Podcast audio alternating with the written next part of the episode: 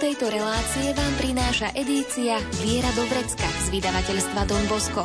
Viac informácií na www.donbosco.sk donbosco.sk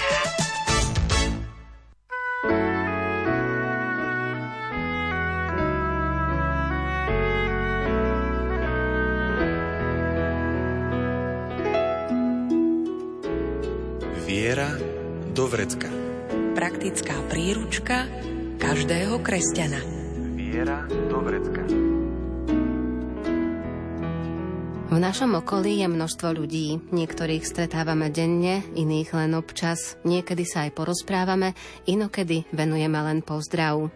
No na našich cestách sa objavia i ľudia, ktorých prehliadneme. Jednoducho si ich nevšimneme.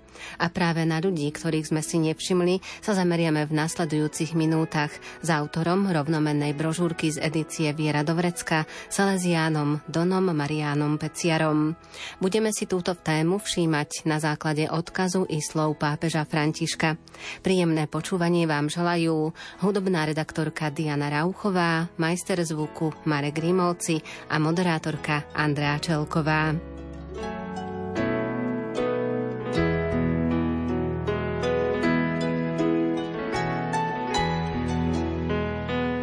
Ľudia, ktorých sme si nevšimli, je brožúrka z edície Viera Dovrecka, ktorá ešte reflektuje návštevu svätého otca Františka na Slovensku, ktorá bola v roku 2021.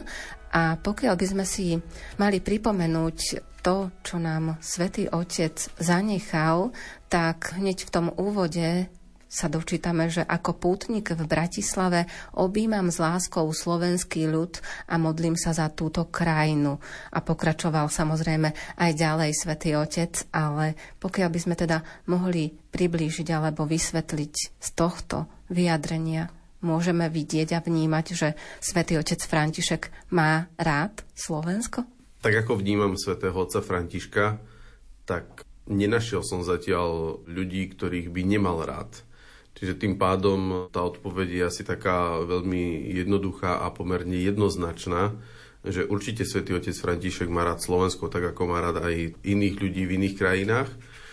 Doteraz si stále nevieme vysvetliť, že prečo sa tak pomerne nečakane rozhodol pre návštevu Slovenska a prečo Slovensku udelil taký pomerne dlhý čas, že tu bol teda predsa 3 dní, 3 dní.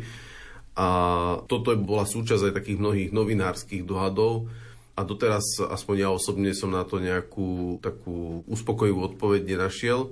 Takže v tomto by som naozaj s vami súhlasil, že svätý otec František má veľmi rád Slovensko a preto si tu dovolil s nami stráviť 3 dní na návšteve a myslím si, že to bolo takým veľkým požehnaním a obohatením pre celú našu krajinu. A zda takým najväčším jeho odkazom, ktorý sa nesie celým jeho pontifikátom, je modlitba, keďže odchádzal s ubezpečením, že sa modlí za Slovensko a zároveň aj žiadal opätovne, tak ako pri svojom zvolení a robí to pravidelne, často o modlitbu aj za seba. Určite, tak ako to aj napísal v tej pamätnej knihe, v čestnej knihe prezidentského paláca, je toto ubezpečenie o tom, že sa modlí za našu krajinu a je veľmi zaujímavé aj to, že za čo sa modlí že to nie je iba tak, ako to zvykne hovoriť na záver všetkých tých stretnutí s veriacimi, že teda modlím sa za vás a prosím vás o modlitbu, ale v tom prezidentskom paláci je práve napísané to, že modlím sa za vašu krajinu, aby bola posolstvom bratstva a pokoja. A práve tieto slova sa mi zdali také veľmi zretelné a také aktuálne, to, čo on vtedy ešte ani nemohol tušiť, keď písal tieto slova, že čo čaká našu krajinu tom, ako sa postavíme k tej ukrajinskej kríze a vojne na Ukrajine. Tak toto bol taký jeden z takých z rozhodujúcich momentov, kde som mal takú potrebu považovať túto modlitbu za vyslyšanú. Že to, že sa za nás modlil práve v takomto duchu a práve s týmto úmyslom, tak ako keby nás tak predkladal Pánu Bohu ešte vopred, predtým, než príde taká určitá skúška alebo taká previerka toho, že či naozaj sme schopní byť bratmi a či sme schopní byť nositeľmi pokoja. Aj v brožúrke píšete, že vás zaujíma to, že aký je svätý Otec sústredený pri tej modlitbe, čiže on sa dokáže tak vcítiť hlboko do modlitby. Niekedy to mám tak veľmi rád, že to voľného času človek predsa len až tak veľmi nemá, ale predsa teraz Svetý Otec má takú prioritu a Mám tak veľmi rád sa pri tých jeho priamých prenosoch, ktoré môžeme vidieť aj teda na internete alebo prostredníctvom katolických médií, ako je možné sa zahľadiť do jeho tváre počas liturgických slávení, že ani nie tak kvôli tým príhovorom, to si radšej prečítam potom v tlačenej alebo teda v internetovej podobe, ale práve vidieť tú atmosféru a vidieť toho ducha sústredenosti pri modlitbe, tak toto ma vždy tak fascinuje, že z jednej strany ho vnímam ako takého veľmi priateľského, ľudového, otvoreného, že dokáže zažartovať aj s diplomatmi, dokáže na námestí rozdávať úsmevy na, na každú stranu, žehná všetkým, nebojí sa brať deti do svojho náručia, ale v momente slávenia liturgie alebo nejakého liturgického momentu, či sú to už nejaké tie penitenciálne pobožnosti alebo nejaký pohreb alebo, alebo takto, ale hlavne pri Svetej Omši je neskutočne vidno ten veľký rozdiel s akou sústredenosťou a s takým vnútorným až takým vypetím sa ponára do toho tajomstva, ktoré slávi. Že to ani nevieme povedať, že čo prežíva alebo ako prežíva, že vidíme ho veľmi takého niekedy možno až sklestlého, ale myslím, že to nie je vyjadrenie nejakého smútku alebo emócie, ale že je to tá hlboká sústredenosť. Svet je dnes plný piatých kolies, no kto o tom niečo napíše? O tých neodsúdených trestancoch, poctivých hlupákoch, o tej väčšine, čo je tu navyše. O tých, čo nezmestia sa do počtu jeho teplých papúč a dobre pripravených šancí. Svet je dnes plný piatých kolies, uštvaných, prebytočných a neželaných ľudí, zahriaknutých národov ako cesto umiesených más. Svet je dnes plný predčasných pôrodov, nemilovaných detí, usmievavých tyranov, teroru slepých, ale najmä nás, nás, nás.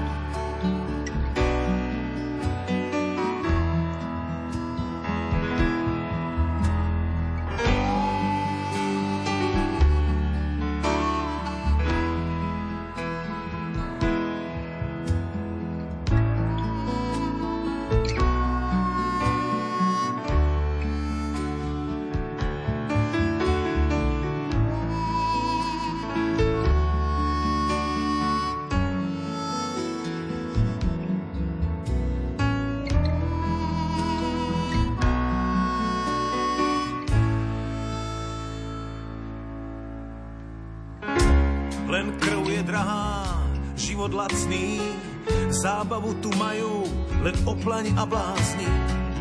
Áno, svet je plný piatých kolies. Pribúda ich denne milióny a márne si myslíš, že v tom zlom kšefte zvanom ľudský život nejdeš ty, lež oni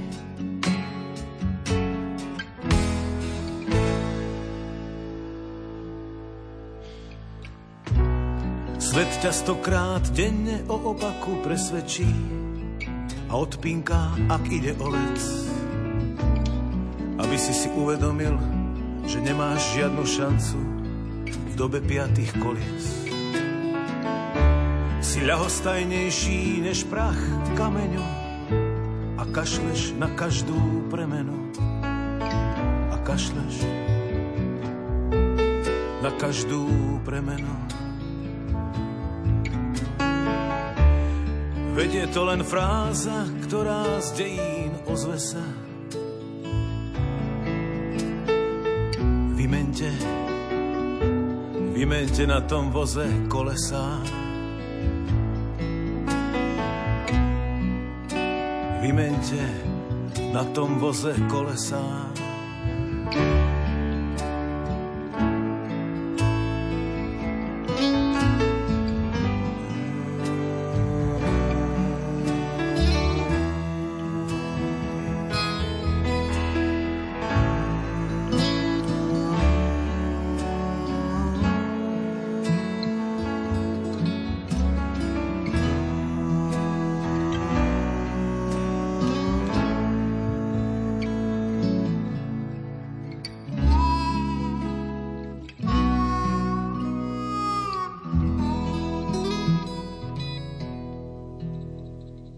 Svetý Otec nám ukázal aj to, ako sa máme správať k chudobným a aj sám išiel práve k tým najbiednejším, keď navštívil viaceré miesta, kde práve sa buď o chudobných starajú, alebo kde sú chudobní.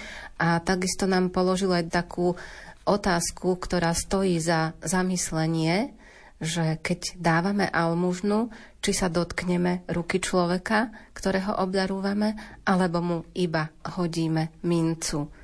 Je to veľmi hlboká myšlienka a naozaj musíme nad tým uvažovať, že keď niečo takéto robíme, ako to robíme. Téma chudobných, myslím si, že sa stane jedným z takých základných referénov pontifikátu pápeža Františka. To asi vidíme a vnímame tak všetci, že je to práve človek, Jorge Bergoglio, ktorý dal hlas chudobným. Že kým sme dovtedy možno, že na chudobných tak nejako mysleli, alebo boli niekde prítomní v našich aj teda pastoračných zámeroch a pre mnohých aj možno v našich srdciach, veď teda charita alebo nejaké sociálne diela, oni nevznikli so začiatkom pontifikátu pápeža Františka, tak e, určite môžeme povedať, že to bol práve on, kto nasvietil na nich reflektory, kto na nich upozorňuje a kto je v tomto veľmi vytrvalý. A to, čo sa mi na ňom veľmi, veľmi tak ráta, že to nie je ani nejaká taká politická agenda, že to je nejaký bod z programového vyhlásenia, že teda toto potrebujem presadiť v cirkvi. Ale že to, čo vnáša do toho postoja, tak to je práve to, že ja sa potrebujem ako keby znížiť na úroveň toho môjho brata alebo sestry a to, čo mu podarujem, alebo to, ako mu pomáham, tak to nie je z môjho nadbytku, ale to je to bratské alebo sesterské stretnutie, ktoré sa stáva skutočne možným až vtedy, ako to aj Svetý Otec často opakuje, keď sa znížime na úroveň očí, keď sa toho chudobného alebo človeka v núdzi dotkneme a že to nie je iba nejaké byrokratické riešenie, ktoré zabezpečí nejakú časť bohatstva alebo dokáže to prerozdeliť to bohatstvo, ale že vždy tá starostlivosť o chudobných ide ruka v ruke s tým, že to je osobné ľudské stretnutie. Niekde som čítal, že chudobní sú veľmi nároční páni. A je to naozaj pravda, že ten chudobný človek, on vtedy, keď ako keby, my to tak vnímame, že zacíti šancu, alebo keď je teda navníma niekoho, že sa mu venuje, tak e, pre ňu je to naozaj ako keby tá posledná slámka, ktorej sa môže chytiť. A v tomto naozaj tá starostlivosť o chudobných je niekedy taká veľmi náročná, až do tej miery, že si potrebujeme ako keby aj my sami určiť hranice v tom, že ako a koľko a komu pomáhať, aby sme pri tom buď nevyhoreli, alebo aby sme boli schopní túto pomoc poskytovať dlhodobo a možno aj, aj systematicky. Ale to, čo tam vnáša Svetý Otec, tak to je to, že aby to bolo vždy stretnutie ľudí aby to nebol iba nejaký byrokratický proces alebo nejaká taká mechanická dielba nejakých dobier, ktoré teda boli nespravodlivo rozdelené a teraz to teda nejakým zákonom alebo nejakou iniciatívou to teraz vyrovnáme. Ešte pred konfliktom na Ukrajine sa chudobným venovali určité skupiny ľudí, charita alebo dobrovoľníci alebo ľudia, ktorí sa snažili pomáhať. Bolo ich veľa, ale keď sme sa dozvedeli, že na Ukrajine je vojna a ľudia začali utekať zo svojich domovov smerom na západ, tak ako keby sa zmobilizovalo celé Slovensko. Tam sa v podstate ukázalo to, že ako dokážeme byť ľudskí a ako dokážeme vnímať tých chudobných, ubiedených a tých, ktorí potrebujú tú pomoc. Určite áno, mal som aj v úvode tejto brožúrky, mal som potrebu tento moment tak veľmi silne počiarknúť. Pretože myslím, že doteraz sme z toho takí veľmi prekvapení, a možno sa z toho aj tak dlhodobo tešíme, že nakoľko pri tej nečakanej požiadavke o pomoc, lebo naozaj nikto z nás to nečakal ani to nemohol v najhoršom scenári predpovedať, tak sme boli schopní zareagovať možno, že až veľmi tak promptne, živelne, a ako som to tam aj uviedol, že určite to vnímam tak, že v prvom momente to boli predovšetkým neziskové organizácie, ako spomínate Charita, mnohí dobrovoľníci, ktorí si brali dovolenky alebo zamestnávateľia im umožnili vyčerpať si nejaké náhradné voľno. Že toto všetko bolo také veľmi pekné, spontánne, by som povedal, že až také živelné a práve preto ľudské. A až potom, ako keby bol schopný nastúpiť aj štát so svojimi možnosťami, so svojimi riešeniami, ktoré teda dali tomuto ten dlhodobý rámec, z ktorého vlastne čerpáme až doteraz, že tá kríza nás sa nejakým spôsobom neskončila. Ale to, čo bolo také podstatné, že ľudia, ktorí utekali s jedným kúfrom a s dieťaťom v náručí, teda prevažne to boli maminy, alebo teda staré mamy s deťmi, pretože mužov nepúšťali cez hranicu, tak títo ľudia našli predovšetkým dobré slovo, pomocnú ruku a máme mnoho svedectiev, aj my ako salesianská rodina sme v tomto smere tak veľmi silne pomáhali a máme veľmi veľa takýchto svedectiev, kde ľudia otvorili nielen dvere svojich garáží alebo prístavb, ale otvorili aj svoje srdcia, tých ľudí si nechali v telefónnych zoznamoch a doteraz sú členovia, ako keby členovia ich rodín, pozývajú ich aj teraz na rodinné oslavy, že sa s nimi tak veľmi zblížili, zbratali, až do takej miery, že teraz to puto nejako tak roztrhnúť bude také veľmi náročné. Možno, že nemáš na chlieb, možno máš chleba dosť. V batôžku nesiem tam, kde je tiesen, tri krajce pre radosť batôžku nesiem tam, kde je tiesen, tri krajce pre radosť.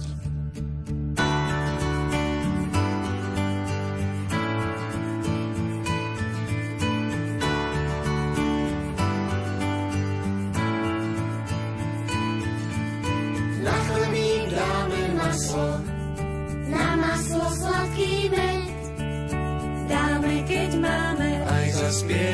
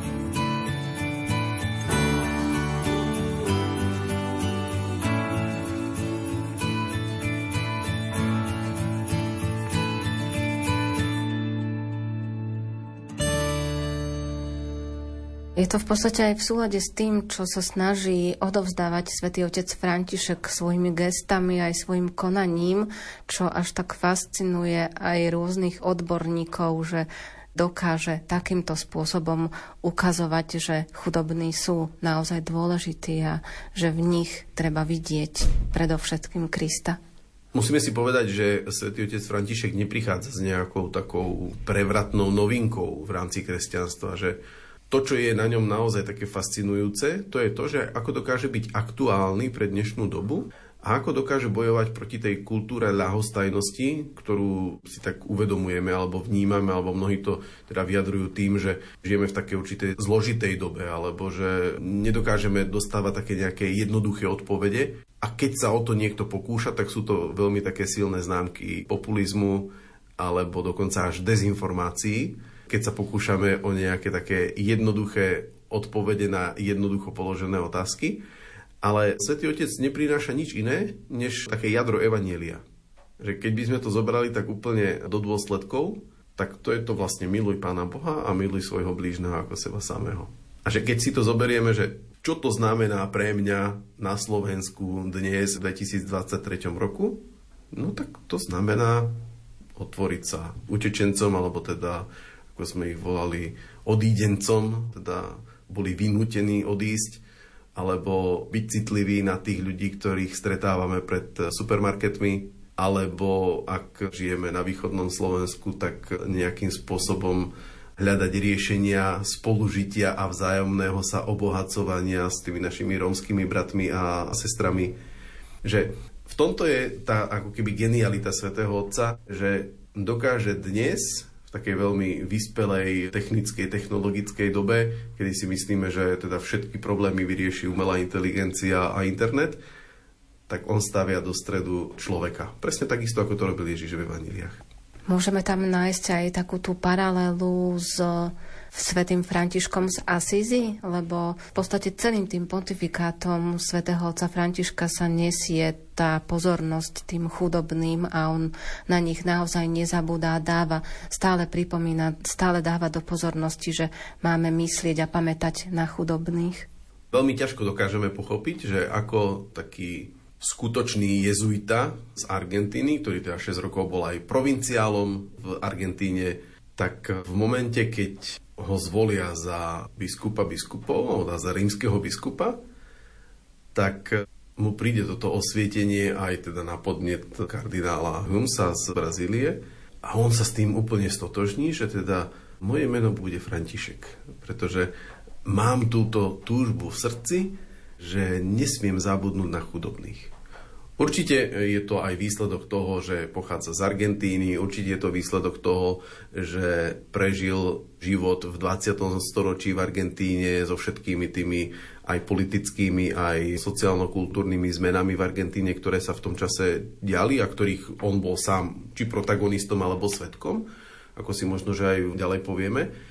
Ale že toto ako keby mu je také vlastné, že ja som pastier svojho ľudu a teda v tom medzi tými svojimi ovečkami poznám po mene hlavne tie, ktoré sa najviac trápia, ktoré sú odstrkované, ktoré sú chudobné, ktoré sú v núdzi a tieto ja prinášam do stredu svojho pontifikátu. Že toto je isté aj také veľké dielo Ducha Svetého, pretože tomuto sa tak učíme, že byť v danej chvíli otvorený na to, čo nám Duch Svetý hovorí. A zdá sa, že v tom momente konkláve, kedy bol vybraný a dosiahol tú dvojtretinovú väčšinu, tak zdá sa, že práve vtedy tá otvorenosť bola taká veľmi silná, lebo nedieje sa to tak, že vlastne, že by si vybral meno a potom by si o tri dní ešte premyslel, že a nie, ja to chcem zmeniť to meno a budem sa volať nejako inak, alebo že dajte mi ešte nejaký čas, že ja si to premyslím, že to je v tej chvíli tá milosť, ktorej sa mu dostalo.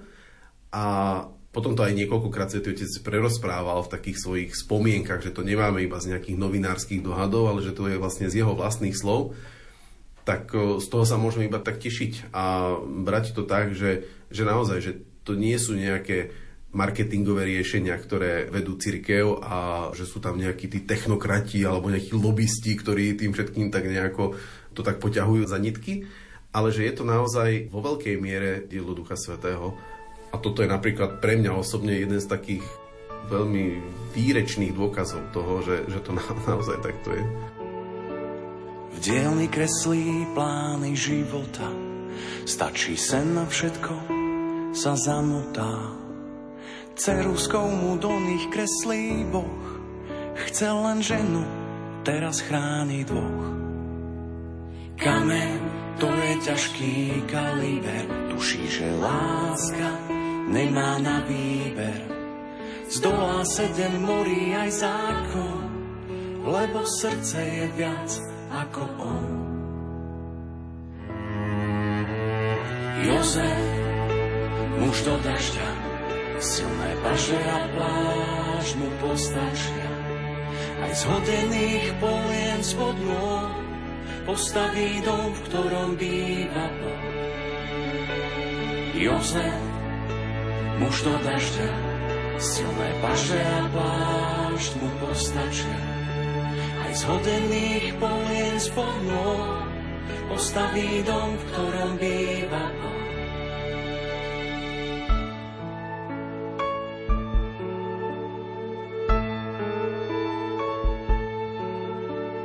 Držia sa za ruky on a žena túžia vidieť jas Betlehema. Aj keď každá z brán je zavretá, svieti im na slame svetlo sveta. Aniel ten ochránca od veky, čo vo sne nehlási len úteky. Vždy medzi riadkami šepce dňou, že aj Jozef je strážný anielom.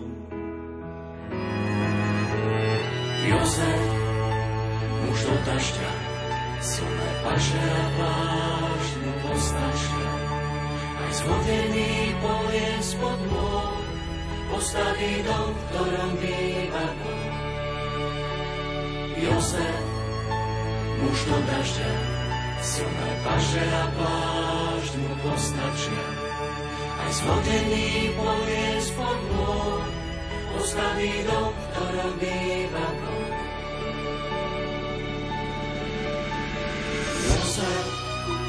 Muž do dažďa, silné paže a pláž mu postačia. Aj zhodený polien spod môj, postaví dom, v ktorom býva Boh. Jozef, muž do dažďa, silné paže a pláž mu postačia. Aj zhodený polien spod môj, postaví dom, v býva Boh.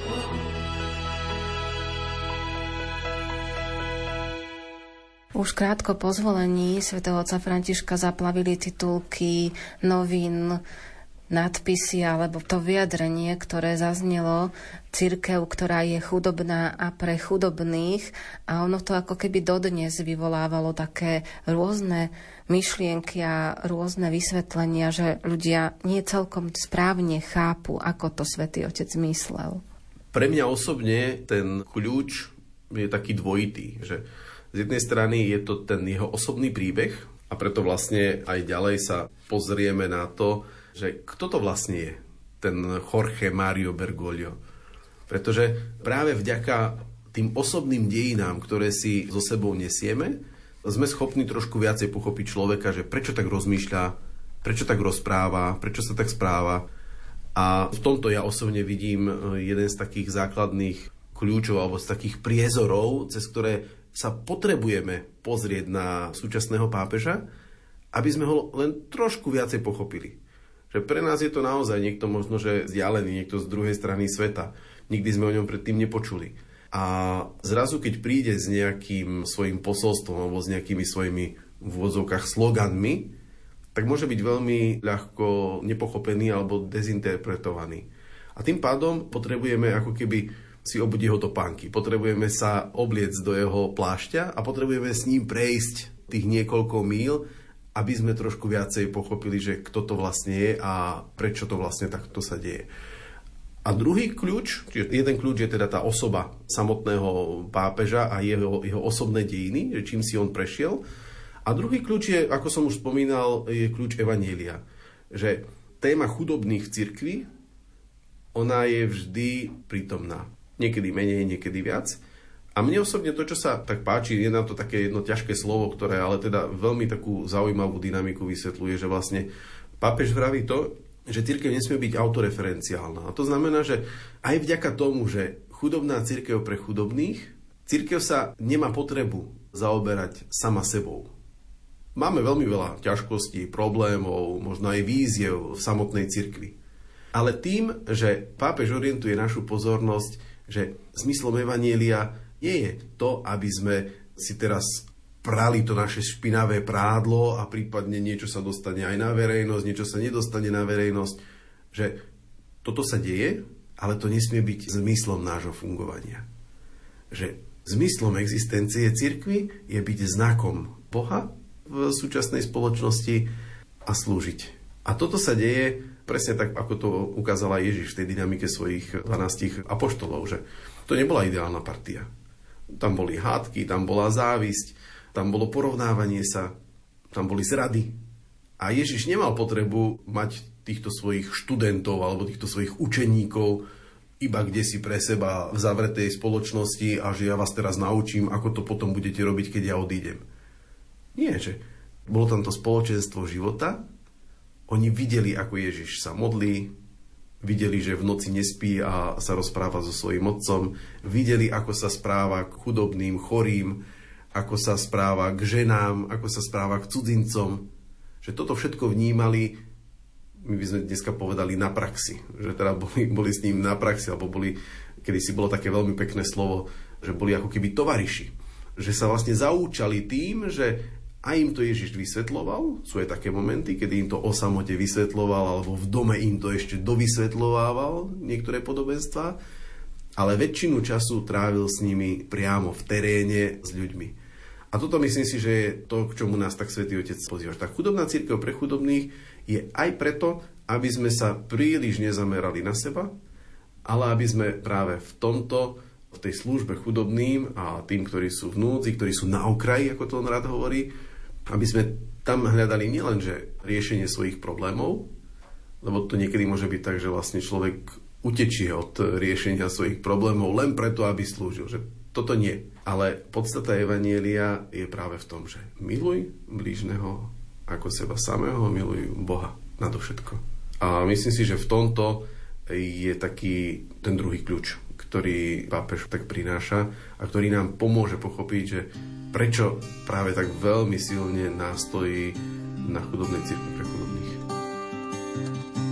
Jak chceš Bože súdiť, to spravili sme sami. Súdime starých, mladých i detí a nedáme im žiť. Jak chceš Bože ľúbiť, keď neľúbiť je v móde, lásku tu sme naučili, nemiešať sa do našich srdc. Jak chceš Bože odpustiť, veď odpustiť je veľa, miesto Tvojej veľby máme zlaté teľa. Jak chceš Bože požehnať, keď žehnajú nám páni, tí vedia oveľa viac, nedá sa obrániť. Tak zostup z neba rozsud nás a ukáž, ako máme žiť.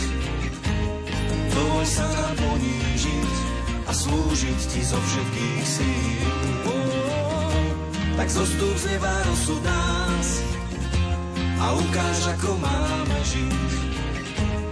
Dovol sa nám ponížiť a slúžiť ti zo všetkých síl.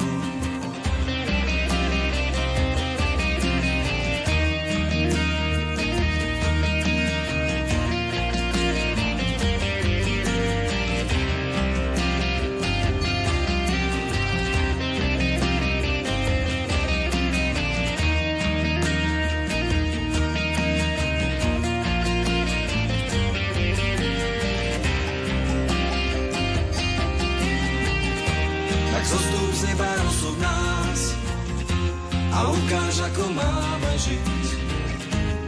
Dovol sa nám ponížiť a slúžiť ti zo všetkých síl.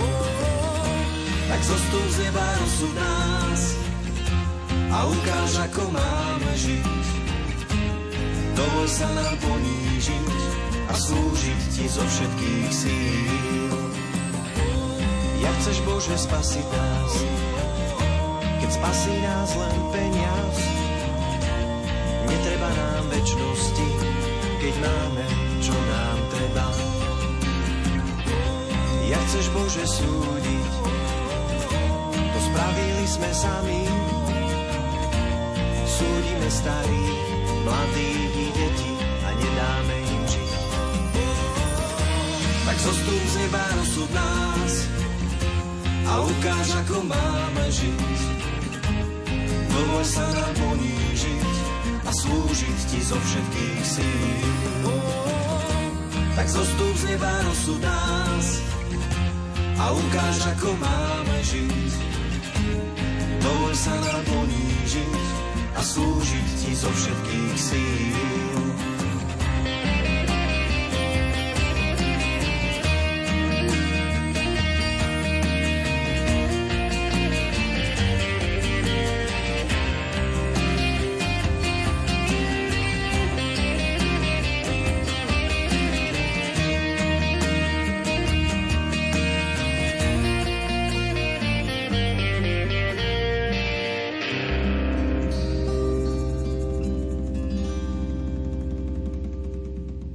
Ste spomenuli, že po zvolení sme naozaj nepoznali, že o koho ide, kto je Jorge Mario Bergoglio, ale on možno aj tou vetou a tou prozbou modlite sa za mňa sa stal pre nás všetkých veľmi blízkym, ako keby bol našim naozajstným otcom, ale je to v podstate s každým človekom tak, keď sa s niekým stretneme, tak to prvé stretnutie je také zvláštne alebo ťažko povedať, že aké, že jednoducho nepoznáme sa.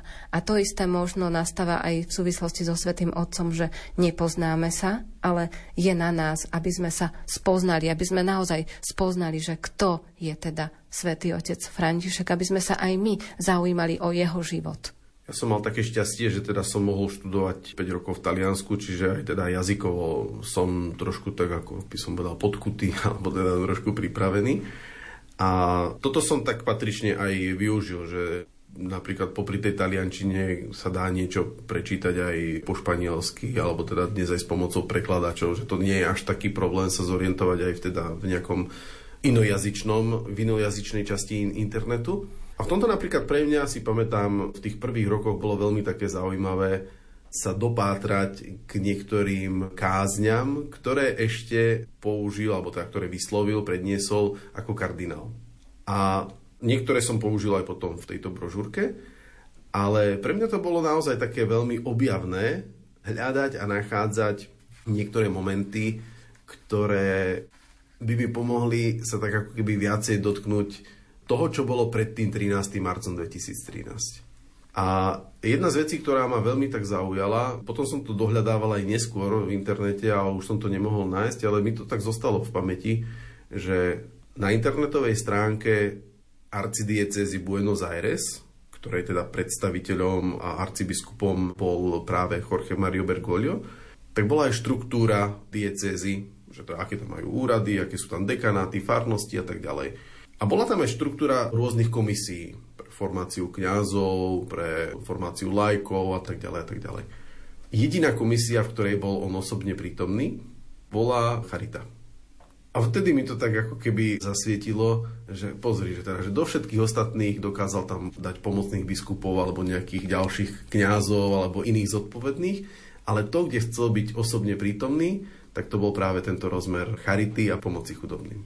Čiže v tomto som vnímal hneď od začiatku, že teda to nie je iba nejaká póza, alebo že to nie je iba niečo, čo si on teraz zrazu vymyslel, alebo ho tak nejako náhle osvietilo, ale že Svetý Otec s týmto prichádza, pretože toto bolo jeho pozadie. Toto je to, čím on žil aj dávno predtým. Toto je to, čo používal v tých svojich kázniach, ale používal to aj v tom svojom dennom programe, v tej štruktúre dňa alebo týždňa, že tam, kde chcel byť osobne prítomný, tak to bolo to, alebo to bol ten rozmer, kde sa dieceza, za ktorú bol zodpovedný, stará o chudobných. V tomto naozaj je to myslím, že taká veľmi objavná cesta, nielen v prípade pápeža Františka, ale aj v prípade možno ľudí, s ktorými nesúhlasíme, alebo ľudí, ktorý, s ľuďmi, ktorí majú iné názory, že nebať sa naozaj tak evanieliovo prejsť s nimi tie dve, alebo aj štyri, aké treba aj 10 mil alebo kilometrov, len preto, aby sme sa tak viacej rešpektovali, ale aj viacej chápali. A v tomto pre mňa osobne to bolo také veľmi milé objavovanie, že kto je ten náš hlavný pastier a z akého prostredia vychádza a čím si on všetkým musel prejsť. A s týmto som sa teda snažil aj tak podeliť s čitateľmi.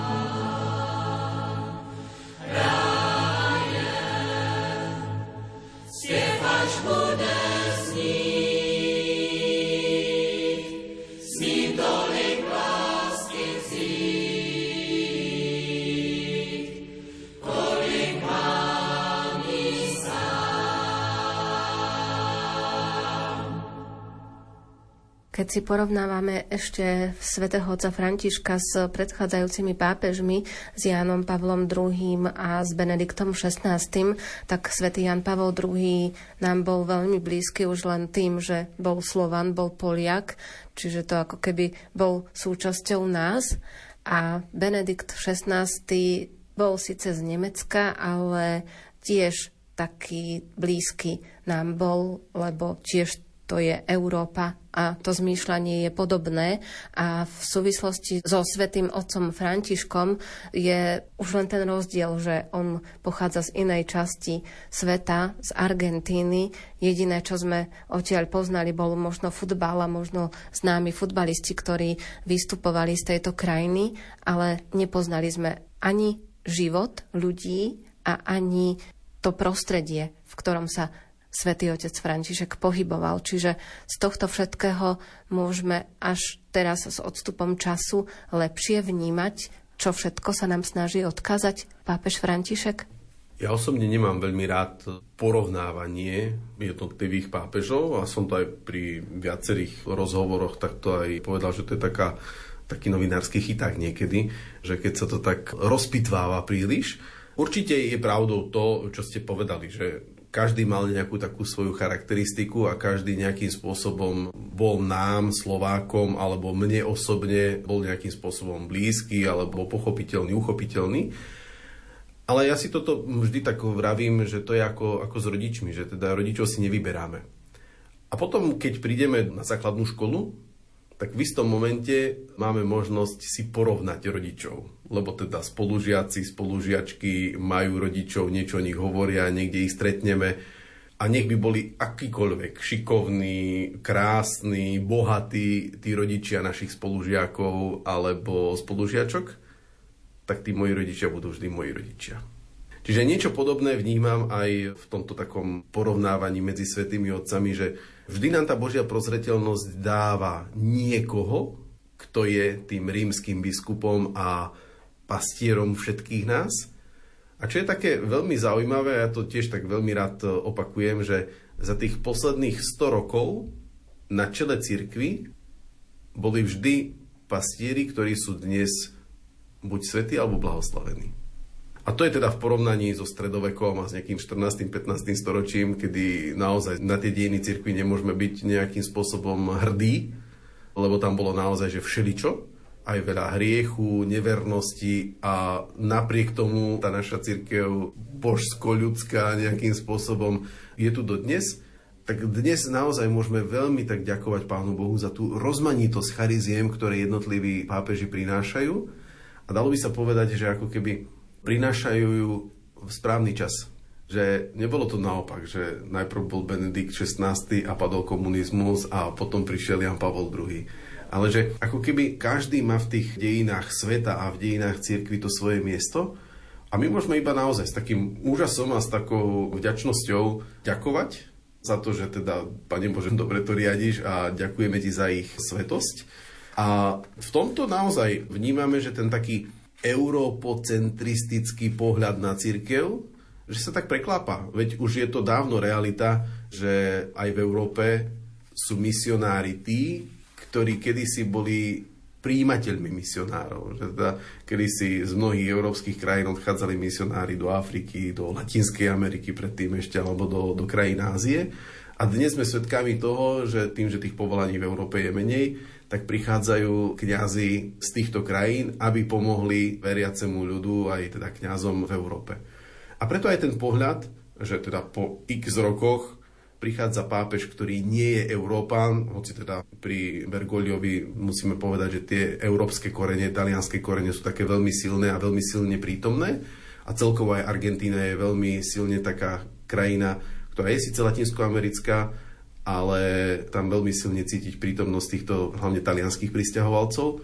Takže napriek tomuto ako keby to centrum pozornosti z Európy sa presúva kde si inde. Možno, že teraz to je na nejakých niekoľko desaťročí Latinská Amerika a s takou veľkou nádejou sa pozeráme na tieto mladé a tak veľmi silne rozvíjajúce sa cirkvy aj v Afrike, ale aj v Ázii.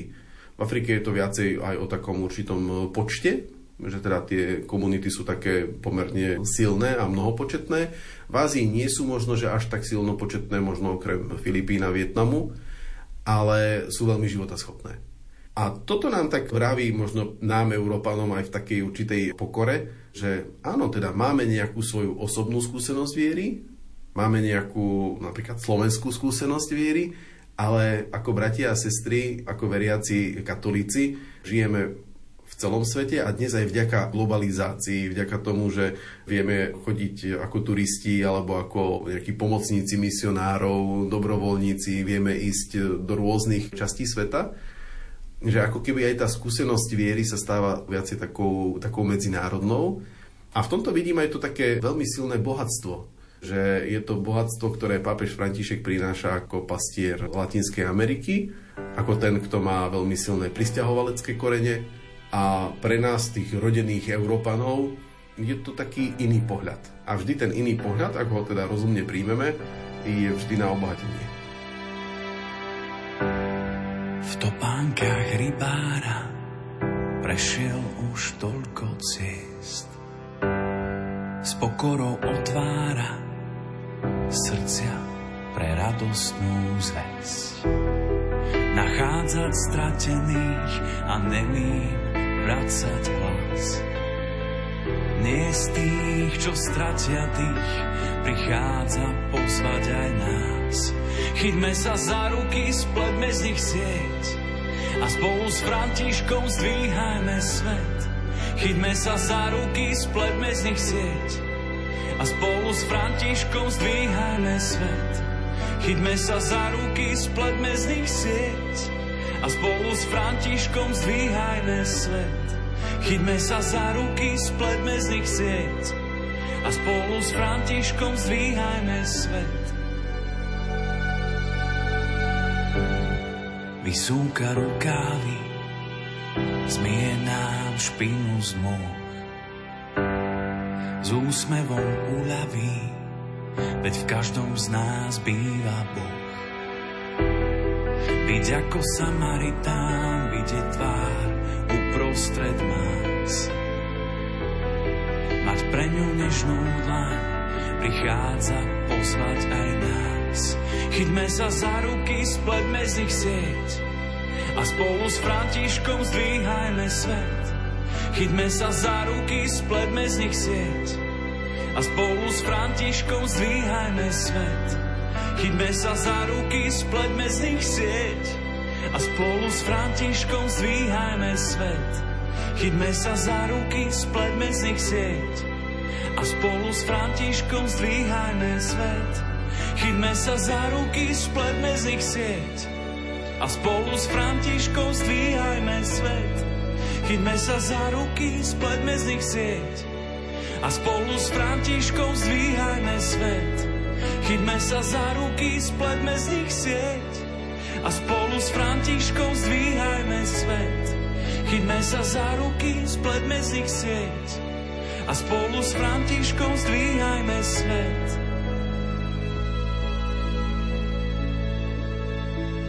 O chudobných a pápežovi Františkovi sme dnes hovorili so Salesiánom Donom Marianom Peciarom. Máme pre vás aj súťažnú otázku. Akú otázku často opakuje svätý otec František? Vaše odpovede môžete posielať na e-mail lumen.lumen.sk alebo na adresu Rádio Lumen, kapitulská 2, 97401 Banská Bystrica.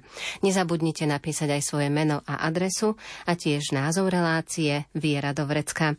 V jej ďalšom vydaní si viac všimneme to, o čom hovorí a čo uprednostňuje pápež František v súvislosti s komunikáciou s médiami i verejnosťou. Dnes vám za pozornosť ďakujú hudobná redaktorka Diana Rauchová, majster zvuku Marek Rímovci a moderátorka Andrea Čelková.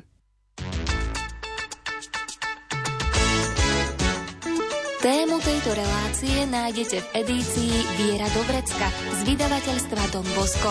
Viac informácií na www.donbosco.sk donbosco.sk si mi lásku dal, hoci som netúžil, hoci som nehľadal. Ty si ma našiel v tmách, ty si ma premohol, ty si ma vykúpil, ty si ma vyzdvihol, ty si mi krídla dal, ty si ma zachránil, ty si ma poženal.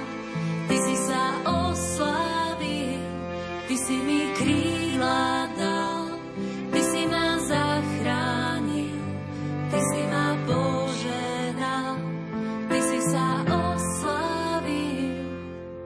Pane Ty si mi život dal, hoci som zrádzal ťa, hoci som zapieral, Ty si ma našiel v tmách, Ty si ma premohol, Ty si ma vykúpil, Ty si ma vyzdvihol, Ty si mi krídla dal,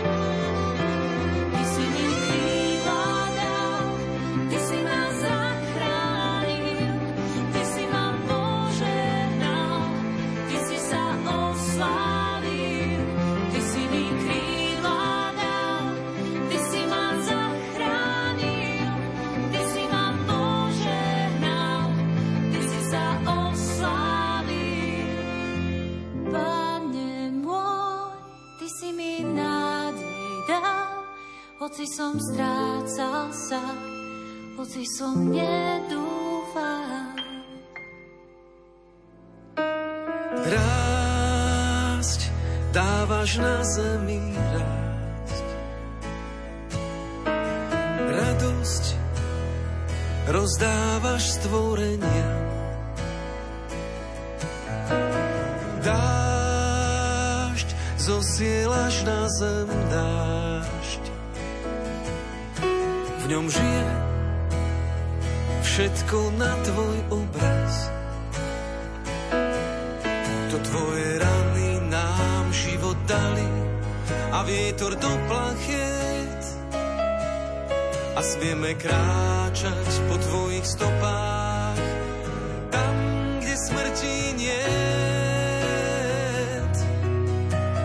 Čas dávaš každému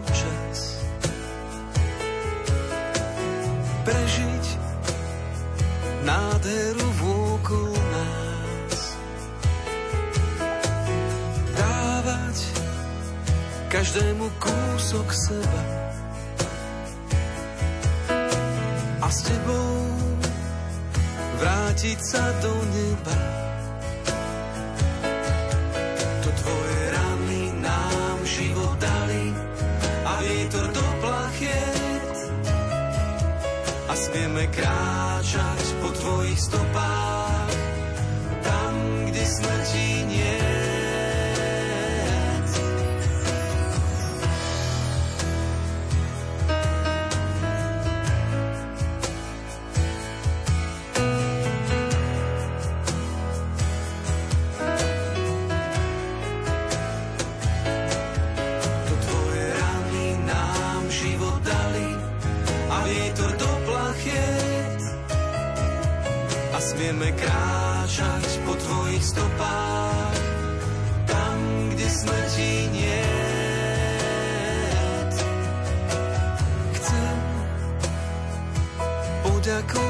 Ti chcem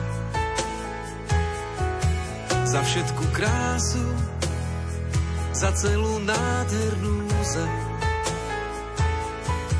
za jemný Vánok, v ktorom sa prihováraš. Za každú pieseň, ktorú mi zaspievaš.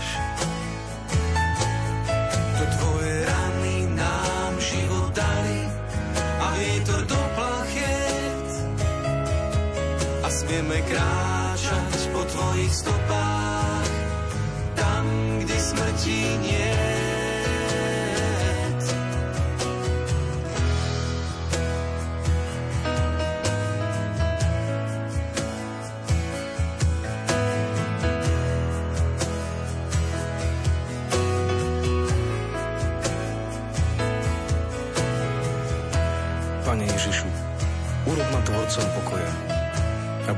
Vnášal lásku, kde panuje nenávisť.